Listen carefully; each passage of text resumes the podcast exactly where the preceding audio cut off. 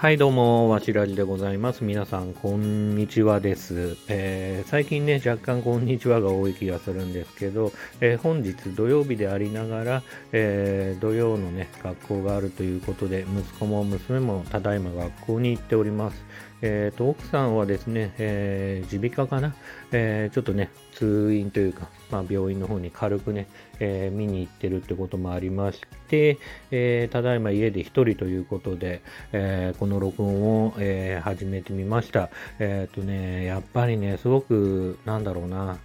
松本人志さんの性被害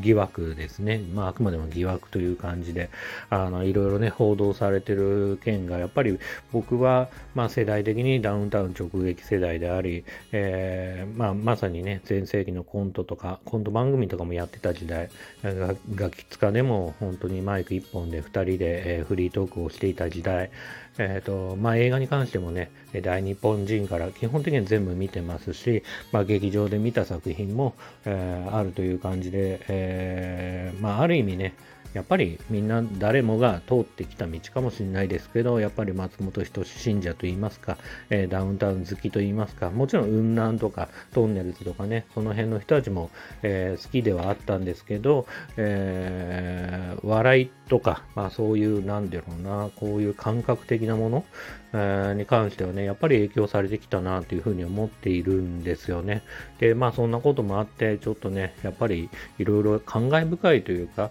やっぱいろんな人が、えーまっちゃん頑張れとか、いろいろ、いやいや、ダメだろうとか、いろいろ意見ある中で、まあ事実は正直わからないっていうのもありますし、えーありますが、まあ僕的にはやっぱり、えー改めてね、このタイミングで松本人志っていう現象といいますか、えーダウンタウンのね、影響とかをね、えーやっぱり、なんだろうな、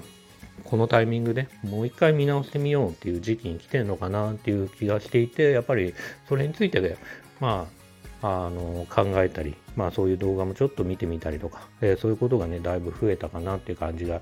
します。えっ、と、やっぱりね、えっ、と、そういう意味で言うと、まあこれ自体、僕が今こうやって話してること自体、スタンド FM で話してることもすごくね、SNS での発信に近い形で、えー前のね、まあこの10年前とかではなかなか考えづらい、まあ10年前、20年前、ダウンタウンは30年前ぐらいから、まあ、芸歴あると思うんですけど、えっ、と、まあそういうね、えー時代から考えるとだいぶ、まあ状況というか、あの、メディアを取り巻くね、環境というのもすごく変わったと思うんですよね。ツイッターとかもあるし、えーもちろん YouTube もあるし、まあそのような状況でテレビの立ち位置っていうのも変わってきたし、それに対してお笑いのあり方っていうのも今後は変わっていくんではないかなっていうふうには思ってるっていうのも、まあ前回のね、あのーこのスタンド FM でもお話しさせてもらったんですけど、まあ改めてね、ダウンタウンの現象についてちょっと思うことが一個ありまして、えっ、と、ちょっとね、急に話も若干変わりますけど、僕の友人がですね、えっ、と、まあ、小学校からの同級生がですね、前もちょっと話したかもしれないんですけど、まあ、鬱になったっていうことがありましたと。はい。で、彼に関してちょっとだけお話しさせてもらうと、まあ、鬱になって、で、えっ、と、まあ、もともとは僕も小学校同級生だし、えっ、と、こう、中学、高校、あ、小学校ごめんなさい。小学校は違うや。中学校の同級生で、で、高校も一緒で、あの、まあ、幼なじみに近いというか、まあ、だいぶ古い関係性ではあるんですけど、古くからの関係性ではあるんですけど、で、彼は今、えーある、えっ、と、カスタマーサポートかなんかで働きながら、で、まあちょっと仕事がね、うまくいかないということで、えっ、と、鬱になってしまったと。で、そういうことを批判するつもりもないし、彼をどうのこうの言うつもりはないんですけど、ちょっとど、な、ななんだろうな、客観的に、えっ、と、自分もそうならないためにも、えっ、と、やっぱりね、うん、まあいい、うん、どういう言葉が正しいかわかんないけど、まあ、うん、まあそういう人を改めてね、こう、うん、考えさせてもらうと、彼に関しては、まあ、高校も僕は一緒なんですけど、まあ言ったらね、僕も高校は大して頭のいい高校には行ってないんで、まあ言うほど中学から高校に上がる時の受験に関しても、そこまで頑張ってなかったかなっていう気持ちもあるんですよね。対して、まあ、学あの学歴というか、その、なんだ偏差値がえー、高い学校ではなかったんで、まあ、むしろちょっと低い方の学校ではあったんで、まあ、受験を頑張ったタイプではないし、で、彼は高卒で、まあ、僕はちょっとあの、美術ができたんで、美大の方には行ったんですけど、彼はその後就職もしていて、まあ言ったら受験もしてない状況で、かつ学生時代もまあ、スポーツとかに打ち込んだタイプではなくて、まあ、帰宅部でっていうタイプだったんですよね。で、なんとなく、まあ、最近話してても、いろいろ温度感が違う。まあ、大人になってからもね、まあ、あの、仲良く遊ぶことはたくさんあったんですけど、まあ、なんとなく温度感が違うなって思い始めたりとかしてることがあって、それは、うんと、やっぱり、なんだろうな、頑張なんとなくいつも上から目線だなっていう風な感覚はあったんですよ、僕的には。うん、何かどこか冷めてるというか、やっぱり、あのちょっと頑張ってる人をちょっと小馬鹿にするような感じがあるなっていうふうに思っていて、それって何なのかなっていうふうに最近思ってたのと、あ、最近思ってたっていうか、それをなんかずっと違和感に感じてたのと、まあ、最初に話していた通り、こう、ダウンタウンの件で、まあ、松本人志さんを、まあ、改めてこう、あの、あの人はどういう人だったんだろうっていう、え、ー、と、見直すタイミングによって、こう、ちょっとその点と点がつながったことがあって、で、どこか冷めてて、どこか上から目線で、どこか頑張ってる人をなんかちょっと小馬鹿にしてるようなことっていうのは、なんかど、なんな、何なんだろうなと思ってたんですけど、これって、まあ、僕の友人は、ちょっと松本人志的な、まあ、目線というか、まあ、そういう上から目線って言い方で正しいかわからないですけど、そういう感覚、なんかね、そういうのあるじゃないですか。いじりっていうんですかね。まあ、いじりに近いんだと思うんですけど、まあ、そういうものを、すごく直撃して影響を受けて、まあ、お笑い好きな友人でもあったんで、まあ、影響を受けてるのかなっていうので、すごく腑に落ちたなって感じがするんですよね。で、松本人志、まっちゃんって僕の中では、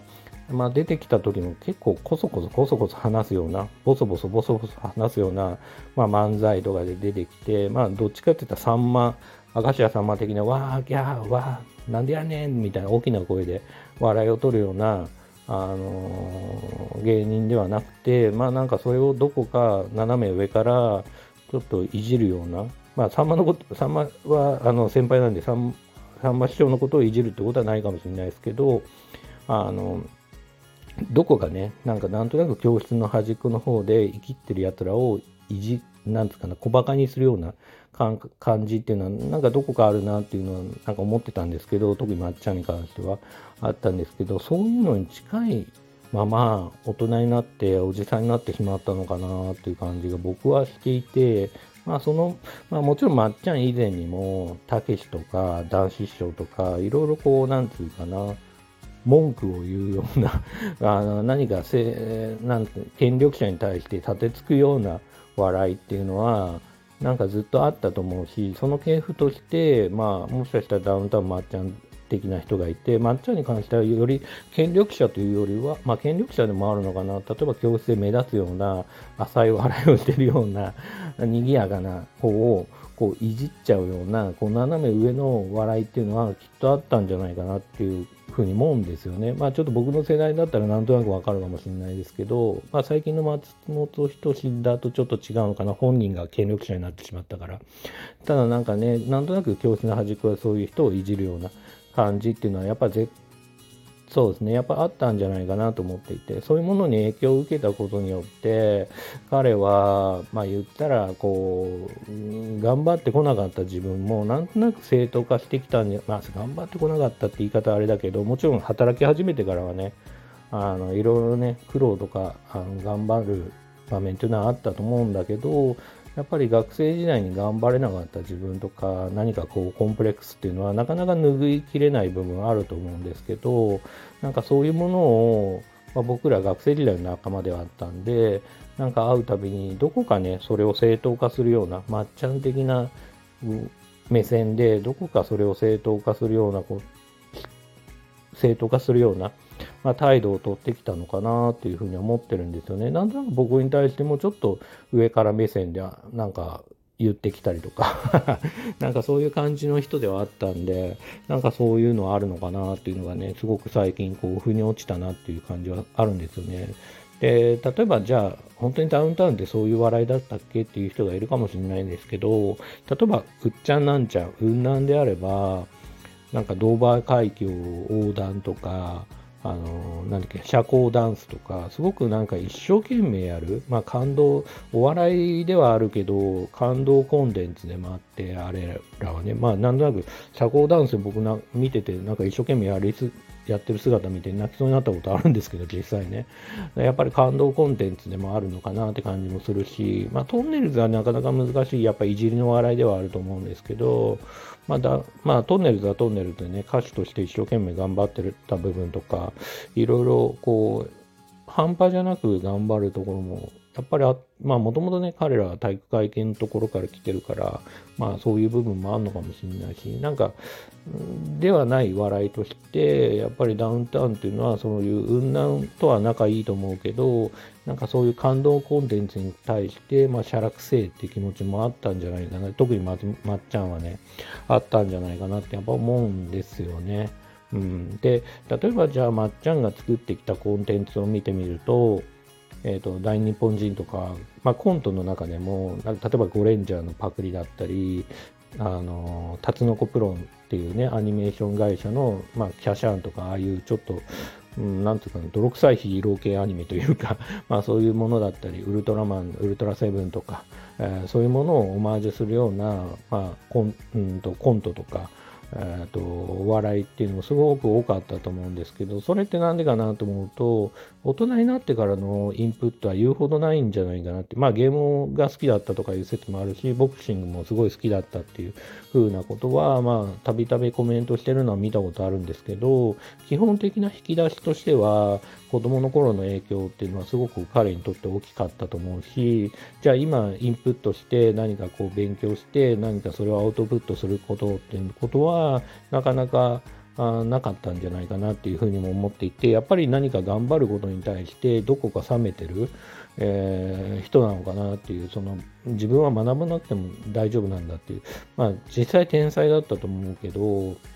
まあ、お笑いに対しては本当に天才だと思うしあんなにすごい人は見たことないけどやっぱりそこに対して時代に対する、まあ、順応性って部分では、まあ、ツイッターの使い方見てても、やっぱりなかなか難しかったんじゃないかなっていうふうにはやっぱり思ってますね。うん。例えば、オリラジのあっちゃんと相性悪いというか、オリラジのあっちゃんから見たら、なんでずっとまっちゃん、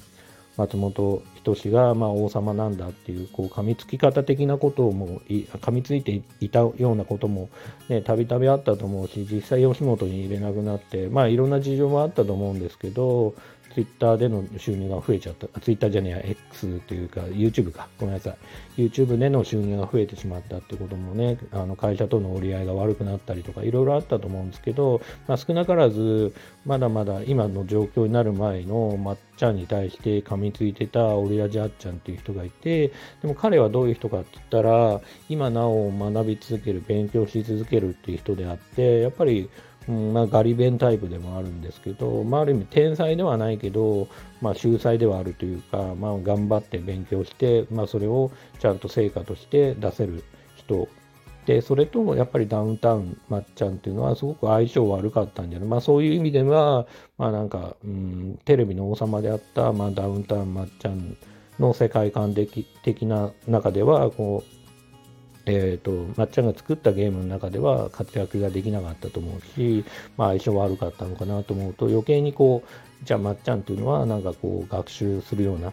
勉強するようなことはなくむしろそうやってガリ弁タイプの人をちょっとバカにするような笑いだったんじゃないかなっていう風な感じがね改めて、えーと感じたって感じはありますね僕はね。うんまあ、そう思うと、例えば、まあ、ちょっと話に本当にもうすでに14分話してるんですけど、あのー、なんだっけ、えっ、ー、と、千鳥の大悟が、酒のつまみかな、まあ、ダウンタウンまっちゃんが好きってた番組を司会するというか、まあ、中心でやっていくみたいなことをね、なんかニュースかなんかで見たんですけど、あそう思うと、まあ、千鳥は比較的、あの、なんだっけ、相席食堂とかもそうだけど、あと、なんだっけ、苦節用とかもそうだけど、なんか芸人さんが頑張って芸をやってたりとか、一般一般人じゃね芸能人、タレントさんとかがなんか旅ロケに出てなんか失敗する来たりとかちょっと天然なところを、まあ、いじり倒すというか、まあ、そういう笑いなんでだいぶそさ今までこの話してきたダウンチャダウンタウンまっちゃんのこう何か上から目線で何かをいじるとか、えー、そういうものに対してはなんかすごく近い感覚はあるのかなっていう気はしてるんでまあそれはそういう意味で言うとなんか